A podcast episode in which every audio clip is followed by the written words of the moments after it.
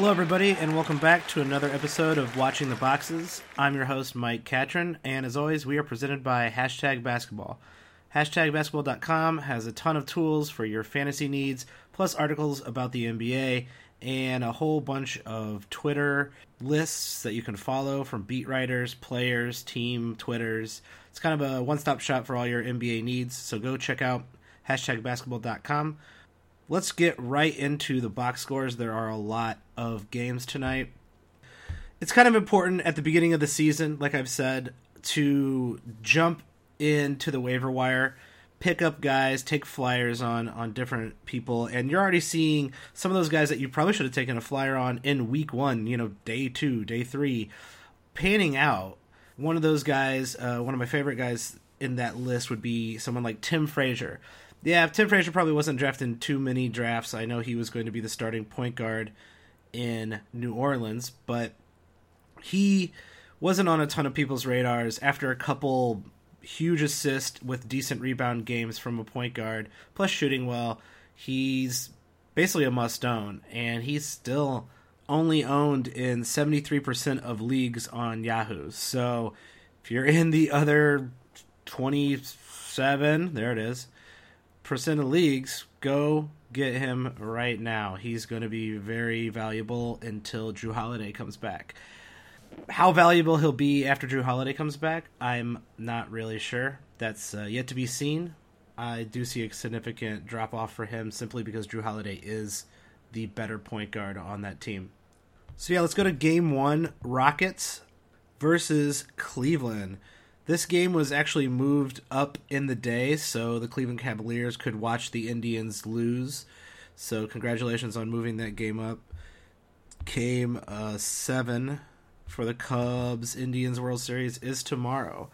So good luck to whoever wins. I'm just excited for baseball to be over with. Looking at the box scores here, pretty great line from James Harden tonight. 41 points, 15 assists, 7 rebounds, 5 three-pointers, plus a steal. This is James Harden. Actually, the best part about James Harden tonight, 1 turnover. I'm really not sure how the Rockets lost tonight with that kind of performance. Eric Gordon had a pretty good shooting night, 6 for 13, 16 points, 4 three-pointers, 3 assists, 2 steals. I'm not a huge Eric Gordon fan, but he is standard league relevant. There's no real reason for him not to be owned, especially if you're looking for threes. He seems to fit best with the way this team is constructed. James Harden being the primary ball handler, and Eric Gordon being used to spread out the floor. Mediocre games from Ryan Anderson and Trevor Ariza. Though both of the Ariza had 3 three-pointers and Anderson had 4 three-pointers. That's what you're signing those guys up for. That's why you're on your team. That's why they're on your team. And Clint Capella, only 19 minutes tonight.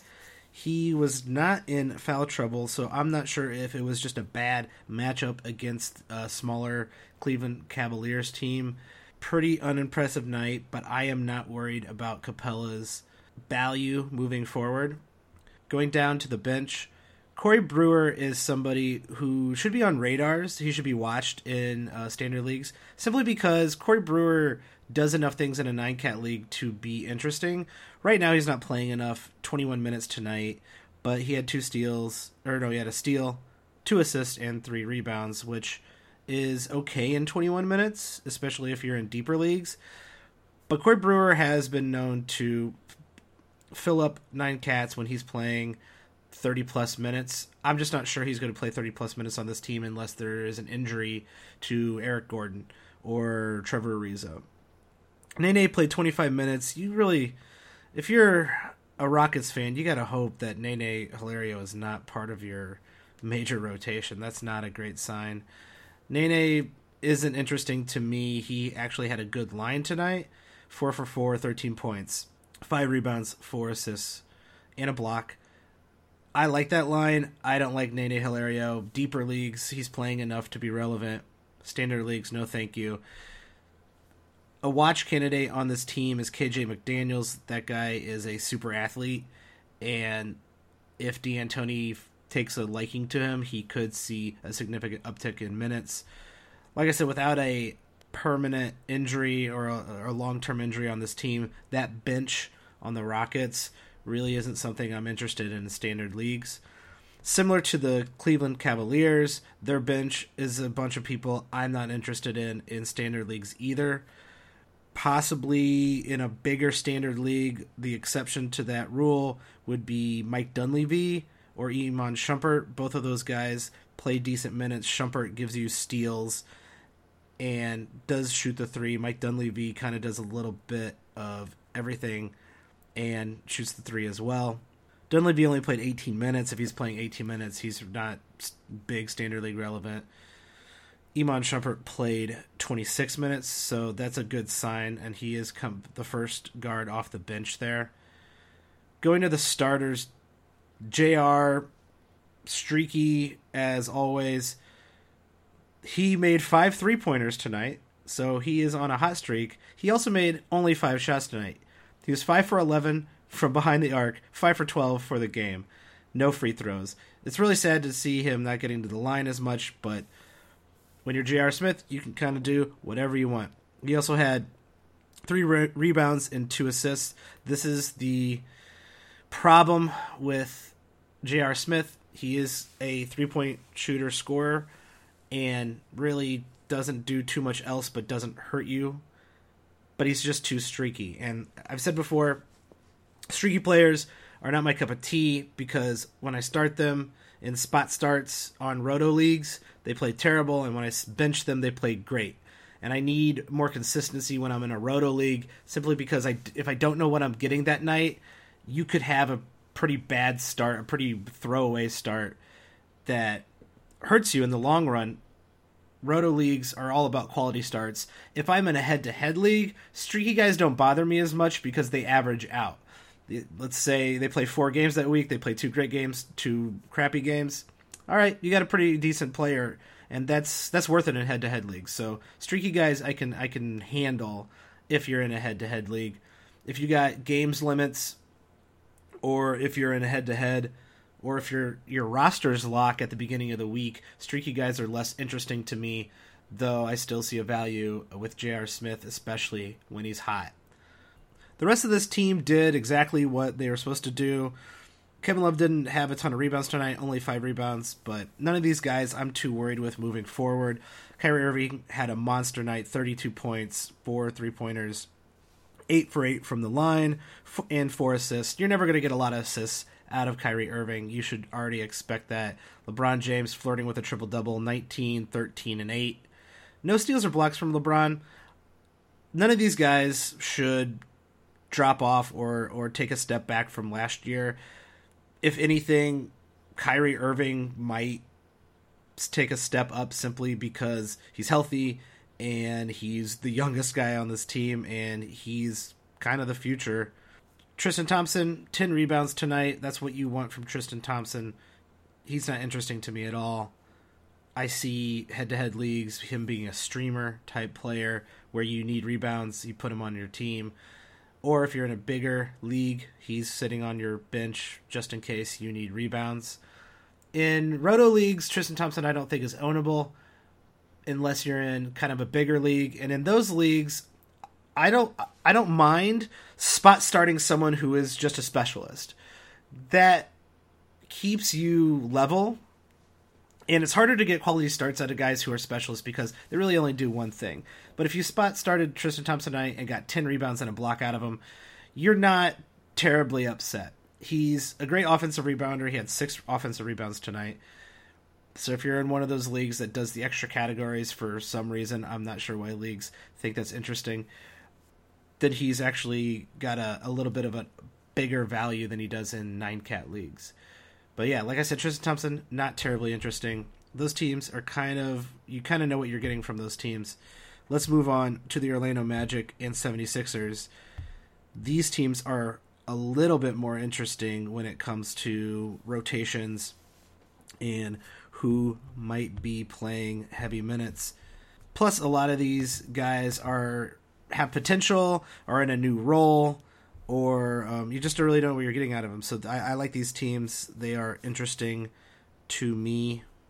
Bismack Biyombo has played in the last three games for Orlando. He's only played around 20-some minutes per game, so he is coming off the bench. He's getting paid a lot to come off that bench. And his rebounds are solid. He's going to give you blocks. Is he? If he's only playing 20 minutes, is he ownable in standard leagues? I would say no, unless you're in a big league. 20 minutes is not enough for Bismack Biyombo, but once he gets to 26, 28, approaching 30 minutes, then you're talking about a guy who should be owned simply because of the amount of blocks he can get and the monster rebounds he can get. Coming off the bench, I don't like him as much. The rest of the Orlando Magic actually played really well, other than Aaron Gordon, who is one of my favorite players coming into this year, so thanks for not playing that great. It's not a complete loss for Aaron Gordon tonight. He did have 3 steals and 4 assists, and to me, that's the most promising thing about Aaron Gordon. Yeah, he doesn't have it all together. He was 0 for 4 from three-pointers. He was 3 for 10 from the field. He only had 7 points, 2 rebounds. Those are all numbers that need to be consistently much, much higher. But the fact that he does things like shoots threes, gets blocks, gets steals, 3 steals, that's nothing to ignore. Once Aaron Gordon is able to put it together, he's going to be a full 9-cat kind of monster guy. Is he going to put it together this year? Well, I'm not really sure, but he's given the opportunity to put it together this year, and that's the type of potential, the type of playing time combination that you want in a guy that you keep around on your team, even though he's not performing at a high level. The rest of this team all played a lot of minutes. Elfrid Payton played 38, Fournier played 37 minutes. Payton finally had kind of the monster line you want to see from him. 18 points, 10 assists, 3 rebounds, 2 steals, and a block, and a three-pointer. That's definitely not normal, but the fact, once again, that he has the potential to put up lines like that make him a very promising guy to own. Standard leagues, I'm not sure if you're in a regular size standard league, a 10 team, I'm not sure if he's ownable unless he's going to be more consistent like this. I'm willing to take a flyer on him simply because of his abilities to get assists and steals. But his shooting is poor, his free throws are poor, and they really, really hurt you if you're in a roto league. If you're in a head-to-head, it's a lot more feasible for you to keep him around on your roster. Vujovic, who I actually thought would kind of be hurt from the addition of Biyombo and Ibaka, 24 points, 14 rebounds, 4 assists, a steal and a block. Monster lines from these guys tonight, but they're playing the 76ers. You should expect every team who plays the 76ers to go off. And that kind of runs into the quality starts argument that I'm a proponent of. When you see a guy on your bench who's, not a starter on your team, a guy you've taken a flyer on, but they're playing a team like the 76ers, why not just throw them in your starting lineup? Yeah, you might go over on your games played average. You might look like you're playing too many games, but who cares?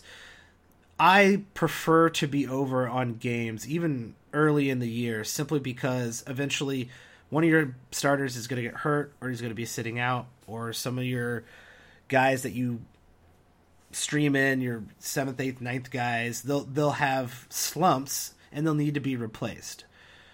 So with Vujovic, you would think he would actually be someone who would fall off with the addition of Biyombo, but he has not, and that's really promising for Vujovic guys, or people who own Vujovic.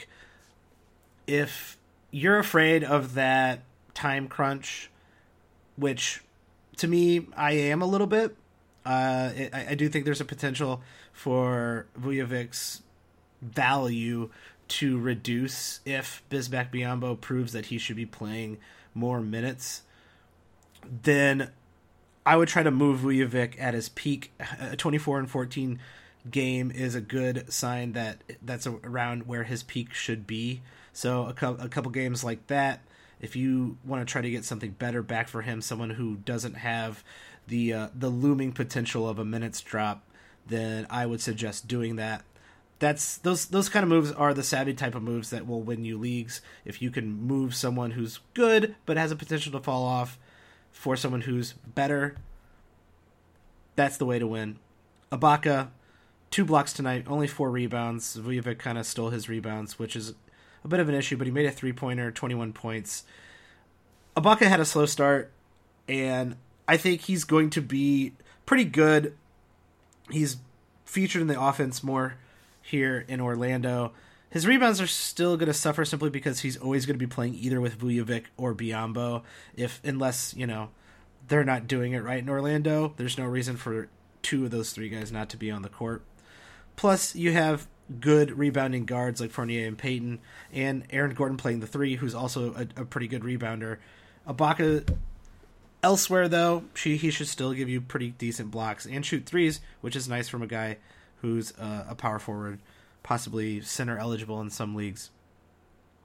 Going down to the 76ers, really bad news for anyone who's a big Bob Covington fan. Similar to Aaron Gordon, who didn't have a good night but did the counting some good had some good counting stats. Robert Covington had 0 points. He was 0 for 6, 0 for 4 from 3, which is what you want him to be making, 3-pointers. But he had 2 blocks, 3 steals, and 5 rebounds. So not a total loss, but Covington has been really inconsistent to start this year, and he's been inconsistent in the past. Sure, he's finished with standard league relevance in the last season, and down the stretch there, he was actually playing really well. He was making, in the last month of the season, 4 threes a game and getting 8 rebounds. I'm not sure I see his usage. He was benefiting from a 76ers team that literally he was the best player on, basically, during the final stretch of last year. This year, he's not the best player on this team. I'm not sure he's the second best player on this team. Sergio Rodriguez, probably a more impressive NBA player than Robert Covington. Without the usage and consistency from Bob Covington, I'm not sure he's standard league relevant. He's a guy whose ceiling, to me, isn't terribly high. Yeah, I understand he's only 25, but 25 isn't, you know, that young when it comes to guys who can blow up. I would feel safe dropping Bob Covington in standard leagues. In bigger leagues, he does enough to stay relevant, even though he's having a slow start. I would continue to hold on to him unless someone's really nice on your flyer. Joel Embiid played 25 minutes tonight. That's promising for everyone who owns Joel Embiid, because tonight he had 18 points, 10 rebounds, 3 assists, 4 blocks. And he shot a 3. That's not terribly surprising. I love Embiid. Moving on this year, he is going to look great. The fact that he's just getting his NBA legs under him and he's really seeing teams for the first time and playing his NBA talent in real situations for the first time and playing this well is very promising. He's going to have some bad nights, especially against teams who are good, but the fact that he can put up a line like he did tonight, his value is definitely on the rise. Sergio Rodriguez, I think, should be owned in standard leagues for sure. 12 points, 11 assists, 5 rebounds. He's the starting point guard for this team. TJ McConnell isn't good enough to play heavy minutes, though. TJ McConnell in 60 minutes had 7 assists. TJ McConnell can fill up that assist line, but Rodriguez does more. He shoots good 3s, and the guy is just a professional. Sergio Rodriguez, I like him moving forward as well. I think this is his these are his minutes to lose, and I don't see TJ McConnell fighting for that spot. Little trade news: Jaren Grant moved out to Oklahoma City. Ilyasova is not with the team for this game tonight, but he could be kind of an interesting play if they're tired of Dario Saric. Saric actually 21 points tonight, 3 3-pointers, a steal, an assist, 3 rebounds. He's adjusting to the league, and that always takes a little bit, but Saric has the ability to put up some decent lines. I'm not sure he's fully ownable in standard leagues. I would take a flyer on him simply because the upside's there, the potential's there, and he's getting playing time. If anything, Robert Covington might be hurt the most by Ilyasova, because Ilyasova is kind of undersized for, is able to stretch the floor. Covington, if he's not hitting shots, can't stretch the floor. So Ilyasova, he's another one of those streaky guys who, when he plays, you're like, oh, that's a really nice line, and then he is terrible the next game, and then he doesn't play the next game after that, and then he plays and he has a great game. And he's the consummate tramp for fantasy basketball. Him, J.R. Smith, people pick him up, they use him, and they drop him. He's definitely a fantasy basketball tramp. I would stay away from both him and Covington, simply because that's the type of game I like to play. It's too early on Ilyasova to see how they're going to use him in this system. Gerald Henderson and Hollis Thompson both had pretty decent games tonight as well. Hollis Thompson came off the bench, played 28 minutes. He shot the lights out, 22 points, 7 rebounds, an assist, 4 three-pointers. I'm not terribly high on Hollis Thompson, though this is a very promising line. Bigger leagues, you should take a flyer on him, simply because if he's going to start playing that many minutes, he's going to give you good stats. Gerald Henderson is not an interesting name, but the guy scores pretty well and does a few things here and there. Once again, not a standard league guy, but could play his way into standard league relevancy. He's just his upside, his ceiling isn't terribly high. Everyone should know who Gerald Henderson is right now. Henderson hasn't really been standard league relevant in quite a few years. I guess if you play in a bigger league with that many minutes, it's hard to pass up on someone who does score fairly decently and doesn't hurt you too much. He doesn't do enough of the counting stats for me, steals and blocks and assists, to get excited about, but in big leagues he's someone who could be at the end of your bench. Let's go to the next game of the night. Lakers versus the Pacers. The Lakers rotation has been kind of interesting. Tonight, a lot of the starters didn't play a ton of minutes, so I didn't see this game, and it was kind of a blowout after the first quarter, but the Pacers only up by 11 at half, so I'm not really sure why the starters here all played under 21 minutes or less. That's kind of strange. I might have to go look into why this happened. My best take, without knowing anything that's going on, is that the starters were playing like crap and the bench guys were actually playing pretty well, and Luke Walton wanted to teach the young guys a lesson and say, hey, if you're not playing well, you're not going to play. If you're going to play hard, you're going to play. And LA kind of came back a little bit in the third, and in the fourth just never could close the gap. Julius Randle fouled out in this game. He had 9 points, 10 rebounds, and a steal. Julius Randle, to me, was a guy I didn't think could take a leap this year, but it looks like he's doing enough things to be standard league relevant and kind of a little bit more frisky in the counting stats like steals, blocks, than I thought he would be. Nick Young started. He only played 21 minutes. Larry Nance Jr. and Lou Williams and Jordan Clarkson all played almost 30 minutes. Clarkson is just a straight scorer, and I think he's ownable in standard leagues if he's going to play this many minutes for sure. Lou Williams had 5 assists, 19 points, 3 threes. I don't think Lou Williams gets a consistent enough playing time to be relevant in standard leagues. Plus, you kind of know what you're getting from Lou Williams. So a guy you can stream in head-to-head leagues, him and Clarkson both are definitely streamer class. Larry Nance Jr., on the other hand, 6 steals, 11 points, 5 rebounds, and an assist. Larry Nance Jr., who has a great name, by the way, he's only 23, and he's never really been given enough playing time to be standard relevant. But his per 36 numbers are a little intriguing to me. Last year, he played 20 minutes, had 5 rebounds, and almost a steal per game. If you push him up to starters minutes, those are actually pretty decent numbers.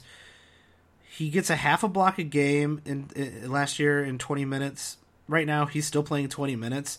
So the fact that he's just playing 20 minutes still makes me believe he's not going to be standard league relevant.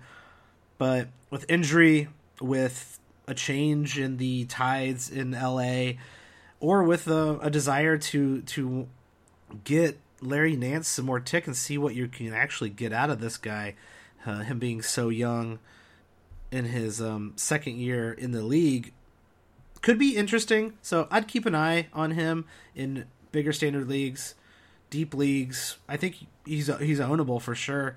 He's young enough and getting enough minutes to provide fantasy value in very deep leagues, standard leagues. I'm keeping an eye on him. It's just he's kind of an interesting what if scenario with those per 36 minutes. I'm not going to take the fact that the starters played under 20 minutes as a panic mode type of situation, but interesting to see what Luke Walton is doing there. It's definitely something to take note of moving forward. If we start seeing this as a pattern, that could lower the value of the guys on the Lakers. Looking at the Pacers, who play at a high pace this year, and that's why I kind of like the Pacers. Paul George is great, 30 points, 6 turnovers, which, you know, you're going to get the turnovers out of him. 4 steals, assists, 7 rebounds, and 2 three-pointers. Pretty nice. That's the kind of Paul George performance you want to see. Miles Turner, on the other hand, 2 for 7, 9 points, 6 rebounds, 2 assists, 2 blocks. The guy's still putting up the type of blocks that you were hoping to get from him. Even when he has bad games, you're still seeing good blocks from him. I'm not panicking on Miles Turner, but if you thought that first game was a sign of things to come, that he's the next AD or Cat, I think you're going to be a little disappointed. The fact that he's being ran out there so much, they're letting him really do whatever he wants on the first team, shoot threes. They're going to keep going to him. I'm not worried about his potential playing time. And I'm not really worried about his potential because I think he's actually a really, really good player. You just got to realize this is his first year starting. He's going up against starter first-team talent more often than he did last year. So expect some growing pains. If you don't want to deal with that, or you think maybe if he blows up, you can get a high return on him. If you can get someone in that top echelon, those Horfords, Paul Millsaps guys, then I would move him because those guys are more consistent and they are better than Miles Turner, and they'll probably finish better on the season. If you're in a dynasty league or you just like his potential, hold on to him. You're going to have to deal with games like this, but there's nothing to worry about with him. I think he's pretty great. Thaddeus Young, another guy that I actually like. The consistency from him has been really nice, especially across the all 9 categories. 14 points, 6 rebounds, 3 assists, 2 steals, a block, 2 three-pointers. That's a really, really great 9-cat game, and this was only in 28 minutes. He shot 6 for 8, which is a little unusual. He usually takes more shots than that, but he's a forward that gets you steals and does a little bit of everything. I really like him. His ceiling is this, basically. He's a good mid-round forward to have to play on your team to keep your team solid and bumping up in stats every game he plays. He's not going to blow up. He might have some pretty good games here and there, but the fact that they play at a high pace means he's going to get a little bit more usage, and I like him moving forward. I don't see anyone vying for time behind him. This is his role on this team. Jeff Teague, another bad shooting night. I'm not too surprised, but at least he had 6 assists and 2 steals. Poor start for Jeff Teague this year. I think he could be a buy low candidate right now simply because this is his starting spot and no one else is behind him in the rotation. Aaron Brooks isn't suddenly going to start running the first team. There's nothing to worry about there. So if you need a guard, this is a guy to target as a buy low candidate. Monta Ellis had a pretty good Monta Ellis game, 17 points, 2 three-pointers. 3 assists, no steals. You want a little bit more from Monta Ellis. He's taken a step back this year. I think with the amount of hands to feed on this team, he's going to struggle to meet his previous finishes. That, and he's a little bit older, and he is not who they run the offense around. Jeff Teague's handling the ball more, so that hurts Monta Ellis as well. Is Monta Ellis still standard league relevant? Yeah, definitely. So if people are dropping him in your leagues, there's no reason to not own him. He's still a pretty good steal guy. CJ Miles off the bench shot real well. He's kind of a guy, if you're in a bigger leagues, I think should be owned, because when he's streaky, he's standard league relevant, and when he's off, he's not great. But 23 minutes off the bench, he gets played as a hot hand. Interesting note: Timofey Mozgov did leave this game and did not return with a laceration to the face. No timetable right now for him. I'm not sure it was terribly serious, but any time he misses is actually a plus, I think, for everybody else on this team. I don't like Timofey Mozgov at all. He only played 19 minutes, 6 points, 5 rebounds. That helps guys like Randall get more touches, be a bigger part of the offense. Let's move on to the next game. Sacramento Kings versus the Miami Heat. Come on, Sacramento. I need you to start winning some games. You have a very good-looking draft pick that I would like to the Bulls to have. So you need to start winning some more games. Barnes actually started in this game and then dropped a fat goose egg, 0 points, 0 for 7. Pretty horrible. But he had 8 rebounds, 2 assists, and steal. Interesting to see him starting. I'm not sure why he did. This was also Ty Lawson, probably one of his final games as the starting point guard. He was 1 for 6. Pretty terrible. 4 assists, 5 rebounds. I'm blaming this loss on him. Arron Afflalo had what is a good Aaron Afflalo line, 18 points, 3 rebounds, and steals. He had 1 three-pointer as well. Like I said with Aaron Afflalo, this is like as good as it gets, and that to me is not a standard league relevant person. Yeah, I mean, if your league's bigger and you need a guy who does some things, like starts and is enough to be relevant simply because he starts, fine, he can be on your team. If you're looking for someone with any potential, stay away from Aaron Afflalo. Rudy Gay, DeMarcus Cousins had monster games. Both went for 30. Rudy Gay, 12 rebounds, assist to steal. Rudy Gay is criminally underrated. He's a great player. I would like to see him traded to a contender for his sake. But while he's on the Kings, it's probably best for fantasy that he stays there and continues to just rack up points, shots, and is the focal point of an offense outside of Cousins. DeMarcus, 30 points, only a block. Didn't shoot any threes tonight. What gives, DeMarcus? We couldn't make a few threes. This game went into overtime, and Miami got wet in overtime, outscoring the Kings 17-5. So, tough loss for the Kings. I'm rooting for them all this year, simply because I want their draft pick. Moving on to the Heat. The Heat are a very interesting team. I like the potential from a lot of the guys on this team. Goran Dragic, great game, 25 points, 8 assists, 2 steals, 2 blocks, which is pretty crazy, and 5 three-pointers. That is probably his best line of the year for the rest of the year, and I don't see him getting any better than that or reaching that mark often. So to me, he's a guy who could be a potential sell-high candidate after a monster game like this. He's also he's not going to fall off. He's from being standardly relevant or anything like that. It's more like if you want to try to maneuver your way into an upgrade, if he was a late guard you took and you already are good with guards, selling high on him is probably a good move, especially after a game like tonight. Dion Waiters, 20 points, 4 assists, 4 rebounds, a steal, and 2 blocks as well. What's going on this team? Dion, I don't think is standardly relevant, but he plays enough minutes to warrant someone to watch. Whiteside, pretty good night, 14 and 11. Nothing out of the ordinary with him, I think. Justise Winslow, I'm up on him. I think he's pretty good, and I think he's going to run the offense a lot more moving forward. He had 7 assists tonight.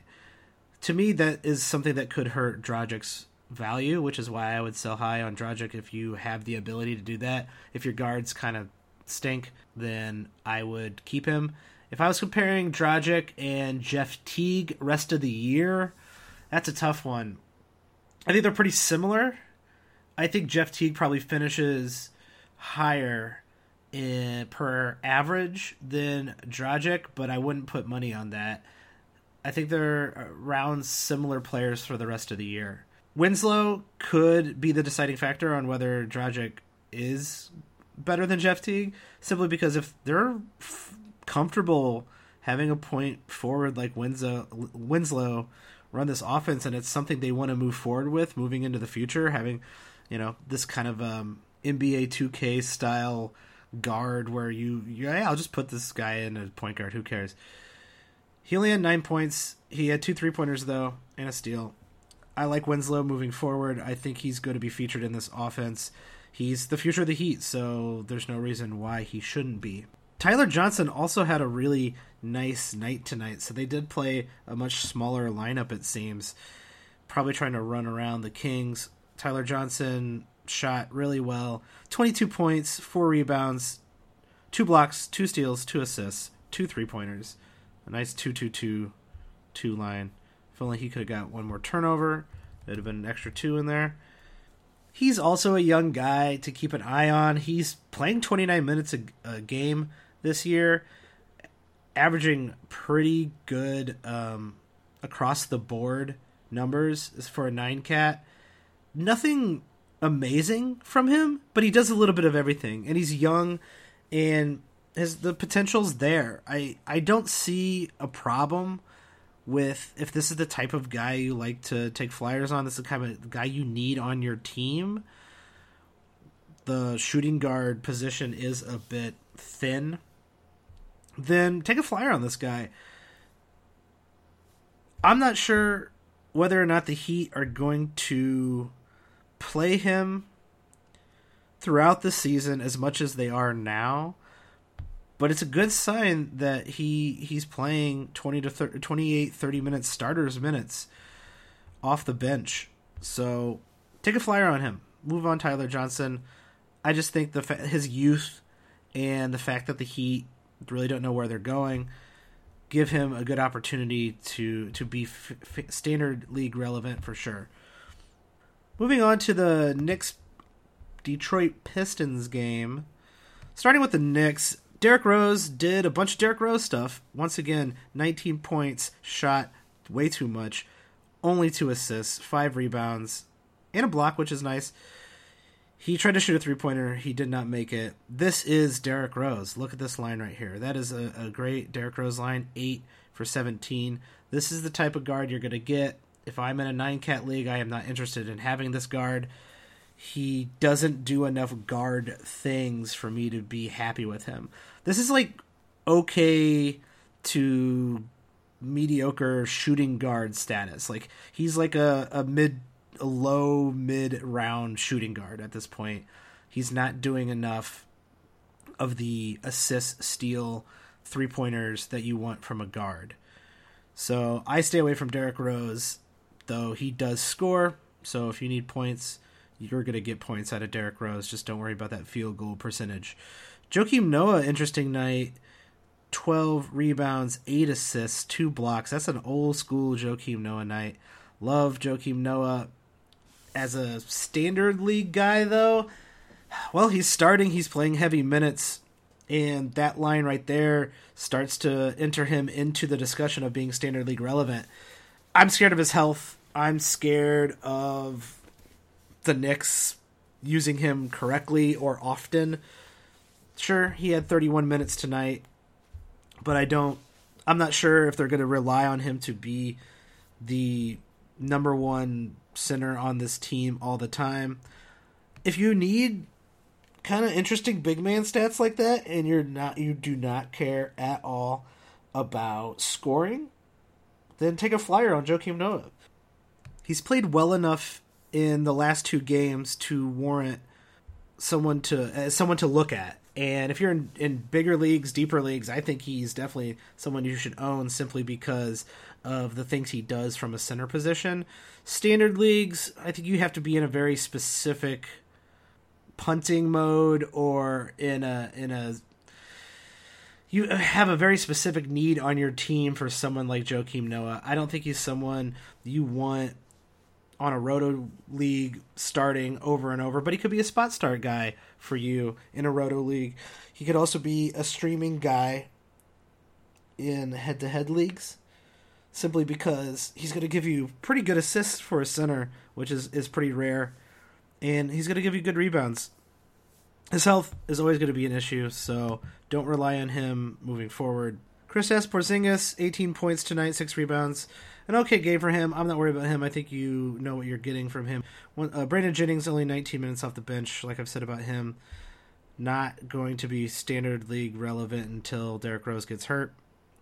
Looking at the Pistons, a bad night from Andre Drummond.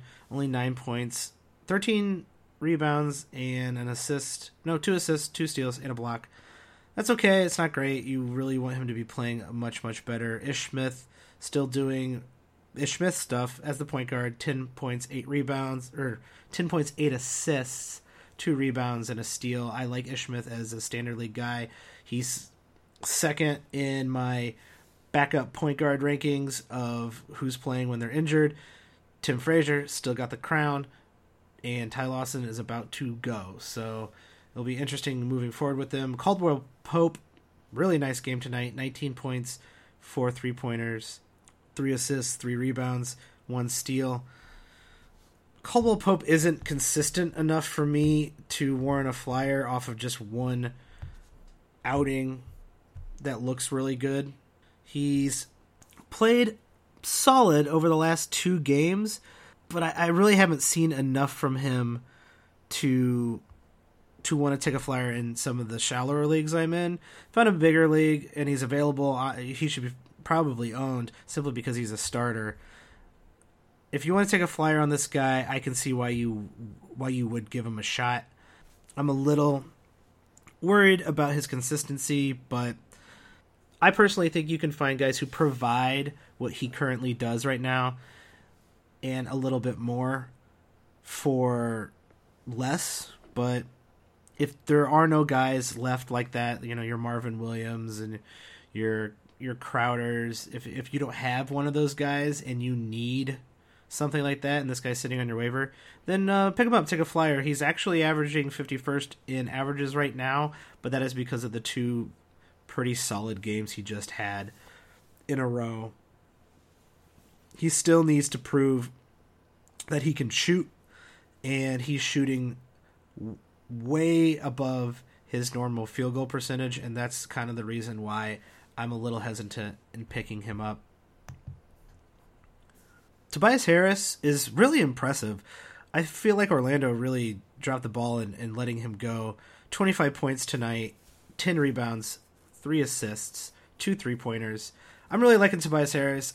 I think his value is on the rise, and it's actually kind of high, but I'm not really sure it's inflated. I think this is kind of the guy Tobias Harris is going to be this year. He's getting a ton of minutes right now. Last season, he finished 55th on averages.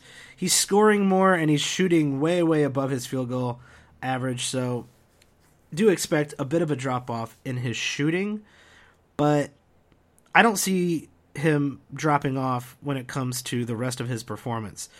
He's always been a guy who gets good rebounds, couple assists, can do a steal, and can get the occasional block and shoot threes. That's a really great 9-cat guy to have. I think he might finish a little under what his current performance is right now, but he's not going to fall off. He's going to be a top 50 guy, I think, and that's a good guy to have. If you can get better players for him right now simply because he's killing it, then go right ahead, but do try to get someone who's a second, third round guy out of him, because Tobias Harris he's a pretty good fantasy player. He does everything you kind of want in a 9-cat league.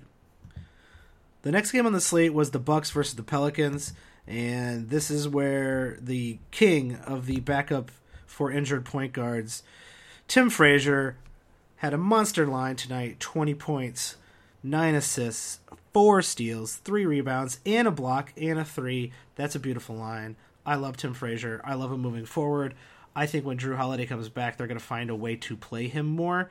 Is he going to look like this? No, probably not. But in limited minutes, during the last month of last season, he was playing actually 29 minutes, so I don't expect him to get 29 minutes if everyone's healthy on this team. But he was able to get you 7 assists, over a steal a game, 4 rebounds, 13 points. That's really impressive coming off the bench there last season. He'll probably drop out of standard league relevancy, especially if you're in shallower leagues when everybody's healthy on this team. But I'm willing to hold on to him and then keep him when Drew Holiday comes back, simply to see how New Orleans wants to use him. So I love Tim Frazier moving forward, though there's a decent chance that when everybody's healthy, he's someone you just got to drop. But get those quality starts right now from him. Be starting him all the time.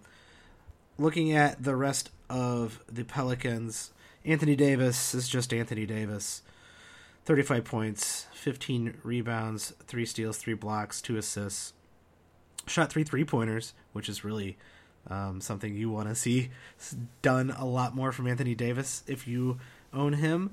But he got his points tonight, 17 for 18 from the line, and that's where Anthony Davis's true big man value comes up. Obviously, he's elite rebounder and elite blocks and is a top tier steals guy. But a big man who can shoot from the line, that's how he gets all these points. That's someone who's so valuable, especially if you're a guy who likes to do the percentages. Not enough people pay attention to free throw and field goal percentages.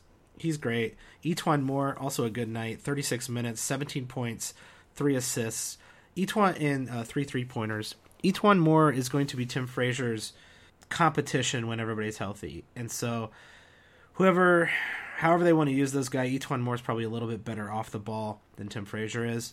So Etuan Moore could hurt Tim Frazier in the future. I'm still holding on to Tim Frazier. Dante Cunningham played 38 minutes and had nothing impressive to do tonight.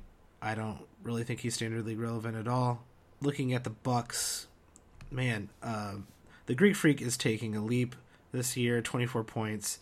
He shot 6 three-pointers, but only made one of them. At least he's trying. 10 rebounds, 7 assists, 2 blocks, a steal.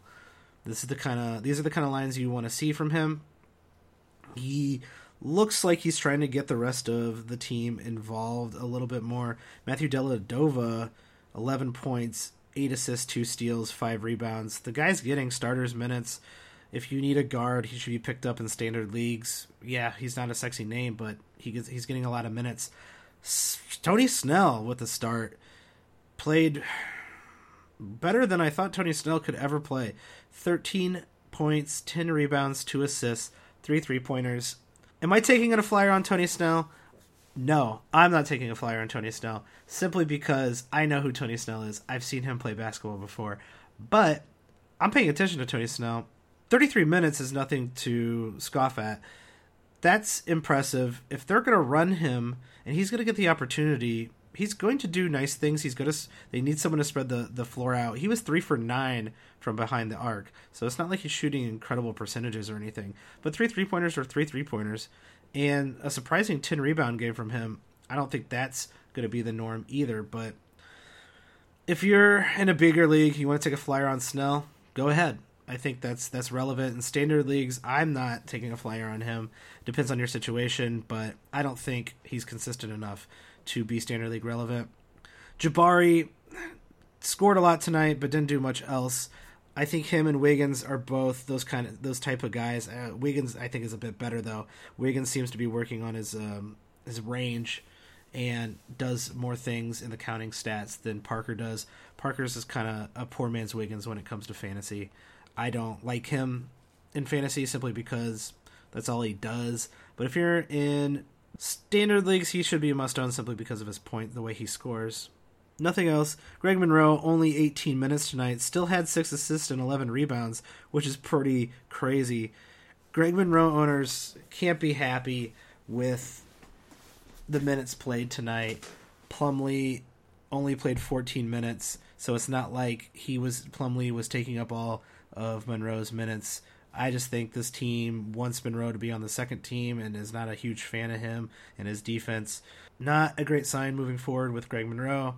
If you got him on your team, I would try to see what I can get for him. Obviously, you want to sell high, so it might be you got to wait, hold, and see if he gets some tick later in the year. But this is a sign of things to come with Greg Monroe.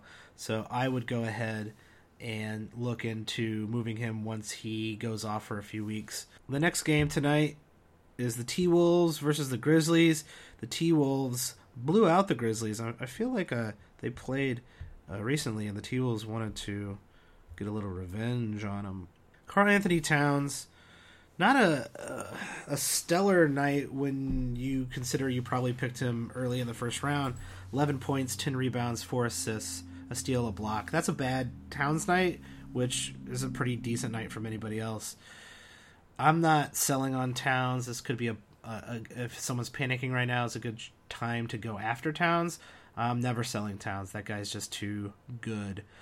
Chris Dunn with the start tonight. Rubio out for a while, so get your flyers ready for Chris Dunn. He had 10 points, 6 assists, 5 steals. That's pretty crazy. 4 rebounds, 2 three-pointers. I'm taking a flyer on him in all standard leagues. I think the opportunity's there for him, and he's not going to fill up the box score like that, I would assume. But that's a great start, and great starts are worthy of flyers. Zach LaVine is going to thrive without Rubio because he's also going to handle the ball a little bit more. He had 31 points, 5 three-pointers, 4 rebounds, 2 assists. That's also a great line from him. Gorgie Dang, one of my favorite 9-cat players. Monster line, 17 points, 6 rebounds, 2 assists, 3 steals, 2 blocks. I know that's not a Anthony Davis monster line, but that's a Gorgie Dang, this is what I do line. I love Gorgie Dang's 9-cat ability, especially playing Tibbs minutes. He should be someone you're actually kind of, I would go after him. I'd make a trade for him. I think he's going to be great all year. That's his spot. He's not going anywhere. He's going to play with Towns most of the year. Wiggins, an all right night. Like I said, he's better than Parker because he got 4 assists, 3 rebounds. But he's a scorer, 17 points, 2 three-pointers. Surprising he only played 29 minutes, but this was a blowout, like I said. So even in a blowout, Tibbs reaching the 30-minute mark with most of these guys. Not a huge surprise. Oh, for Memphis, yeah, I guess this is why it was a blowout. Gasol and Connolly sat tonight. I don't think there's anything to worry about there. I think they just wanted a schedule loss. Baldwin came in and did not perform as well as Dunn did, and Baldwin had a couple good lines to make him an interesting player. I'm not sure what fantasy relevance you're going to get out of a game like this where the Grizzlies decided not to really play their starters.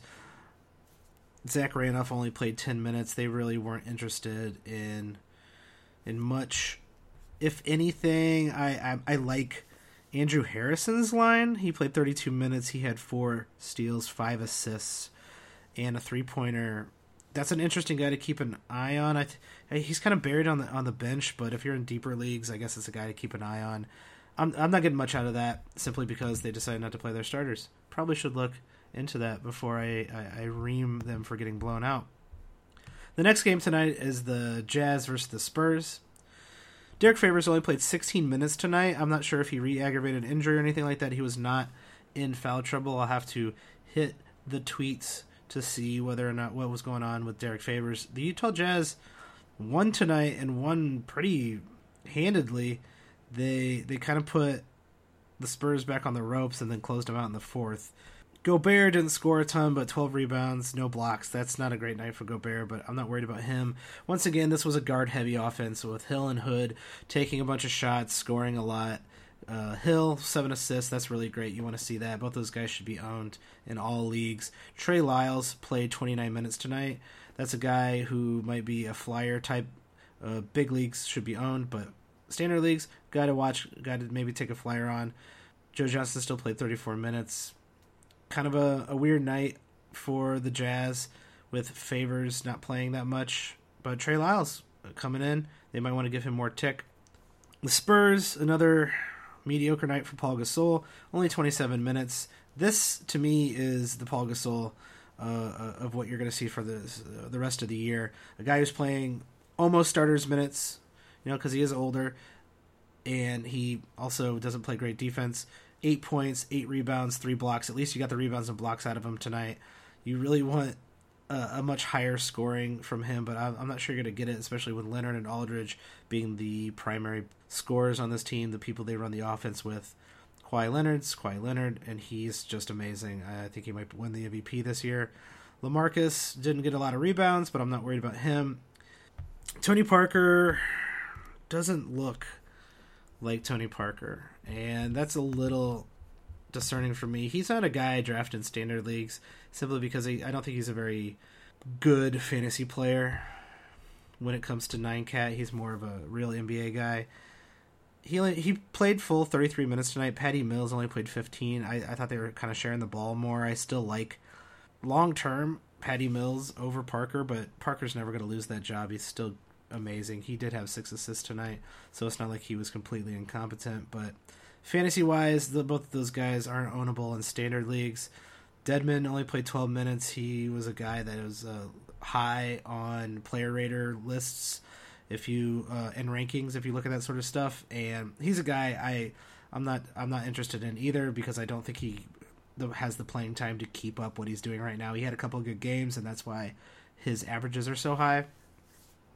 The start from Jonathan Simmons, another disappointing night from him. Everybody who got trigger happy and went and picked him up, I actually applaud you because you should be trigger happy in the beginning of the season, but you should also be willing to get rid of someone who had one great night, but then a couple crap nights. Simmons, I'm not sure what he's going to bring to the table this year. It's not looking great right now. Obviously, they're giving him enough playing time to make something of himself, but shooting this poorly in the last few games, not really an interesting fantasy guy to me. I'm willing to drop him and move on and just, get someone else off those waivers. So under the final game tonight, the Golden State Warriors versus the Trailblazers. This got real ugly in the third. The Golden State just demolished them in the third quarter, scoring 41 points in that quarter to Portland's 20. This was actually kind of a tighter game up until that point, which is sad because I love the Blazers this year. I think they're a really fun team to watch. This would have probably been a great game to watch up until that point. Looking at the Blazers, not great nights from anyone other than Lillard and McCollum, who are always going to be doing something well and shooting a lot and scoring and getting not a lot of assists tonight. Miles Plumlee actually had 6 assists and led the team there. Plumlee only played 22 minutes. I'm fairly sure that was because of the blowout, but he's been playing pretty decently for this team. If you need a big man, he might be a flyer guy to pay attention to or a guy to take a flyer on. Aminu did a fill-up stat line. He only had 6 points. He shot poorly, but 10 rebounds, 3 assists, 3 steals, and a block. That's the kind of line you're looking for Aminu. Like I said, he's kind of one of those guys who fills it up but doesn't score a lot, and there's a ton of those guys out there. Caldwell Pope is actually probably better than him, simply because Caldwell Pope seems to score a little bit more. It depends on what you want. I think Aminu is going to give you better counting scores than Caldwell Pope, but Caldwell Pope's going to make some threes and be kind of a more consistent scorer. So it just really depends on what your team setup is between those two guys, but that's the kind of level I put those two guys in. Mo Harkless, a guy that I'm actually high on, had a really bad night tonight. I'm going to ignore that one. I think Mo Harkless being the starter, he's got plenty of opportunity to be great, but it does hurt if he's going to have these crap nights and he's not going to be consistent. He was playing the Warriors, so I'll give him a little bit of the doubt. Evan Turner off the bench with 21. He's a guy who is interesting every once in a while, but he didn't really do the things he's known to do, which is like assists and steals and rebounds from a guard position. He only played 20 minutes, like I said, but he had 14 points and a 3-pointer. Deeper leagues, I think he's relevant, but standard leagues, he's definitely not. The Warriors, did Warriors stuff. Not a lot of scoring from Green, but he did everything else, and that's what you're paying him to do.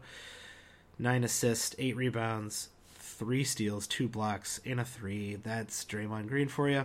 Solid nights from both Durant and Curry. Curry actually got off to a slow shooting start in this one, and then I guess he was part of that third quarter monster blowout. 28 points from him, 5 three-pointers. Everyone kind of expecting him to fall off really hard. I just don't see it. He's still going to score. He's still going to make 5 three-pointers a game. There's no reason for him not to just shoot more three-pointers. Hopefully Durant gets him a bit more open. Where he's struggled so far this year is his rebounds and assists, and that's a little bit disappointing. I'd like to see him dish the ball out a little bit more and be a little bit more active, but if he doesn't have to be, he's not going to be more active on the boards. His steals, I think, will come back to his averages. I'm not worried about him with that. Curry's still going to be a top 3 guy in this league. Klay Thompson, another poor shooting night. I think that's a buy-low candidate at this point. He was 0 for 7 from three-point land. That's what you're wanting from him is a ton of three-pointers, and he gave you 0. Buy low on Klay Thompson. He's part of a team that's figuring it out. He's playing starters minutes. It's a juggernaut team. They're going to figure out a way to get everybody involved in that offense. Right now, he's the guy who's taking the biggest hit on this team with the addition of Durant. But I want Klay Thompson on my team simply because I know he can do crazy things. He can score huge amounts of points, nail threes, and give you the good counting stats. Buy low on Klay Thompson. I'm all for him. I don't think he's going to be this bad for the rest of the year. Iguodala had 24 off the bench, and Ian Clark actually had 25. I think I actually remember when I was watching this game in the first half, they said Ian Clark was the only Warrior playing well in the first couple quarters. He had 22 points, 8 for 8, 3 for 3 from three-point land, 3 steals, an assist, and 2 rebounds. That's a great line. Am I taking a flyer on him? No, I just don't think the playing time is there for this bench. But I'm going to keep an eye on him for sure. So that's it for tonight. We got through all the games. Those are the box scores. We'll be following up later this week with more box scores simply because this is the time to find out who is hot, who's going to be a guy you can get off the waivers. So right now, paying attention to the box scores is probably one of the most important things you can do. Buying low, selling high is also smart to do with guys who are panicking this early in the year. Later in the year, I think we're going to spread out the podcast. We're not going to do box scores every single night because things will have calmed down. The variance in players will lower, and you'll kind of know what you're expecting here and there. So we'll probably go get more into mid-season strategies, trades, waiver wire pickups, if they're hot, and what moves or injuries teams are doing that are affecting the values of players you already have. So those will be a little bit less heavy on box scores and a little bit more on problems or issues people have during their leagues. So if you do have questions or need fantasy advice, feel free to tweet at me. You can find me on Twitter at WatchTheBoxes, all one word. Feel free to give suggestions, feedbacks on the podcast. If you want something, questions answered on here, we're probably going to do some Q&As in the future. So thank you for supporting the podcast. If you really want to help the podcast out, give us a good ranking on iTunes or whatever podcast app you use and leave us a review. The higher the rating and the better the reviews, probably the quantity of the reviews when you look at it, will help bump us in the rankings, and that will help more people find us. If you know people who might like this podcast, text them. Copy and paste the links to this to their phones. That would also help.